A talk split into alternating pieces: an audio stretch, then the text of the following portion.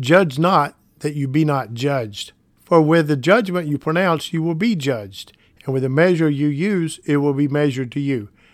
Why do you see the speck that is in your brother's eye, but do not notice the log that is in your own eye?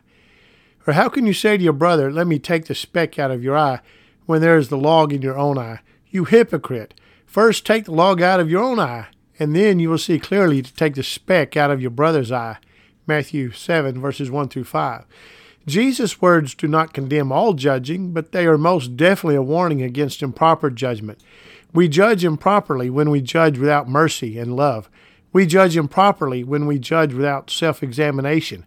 Before judging others, we ought to make an honest evaluation of ourselves.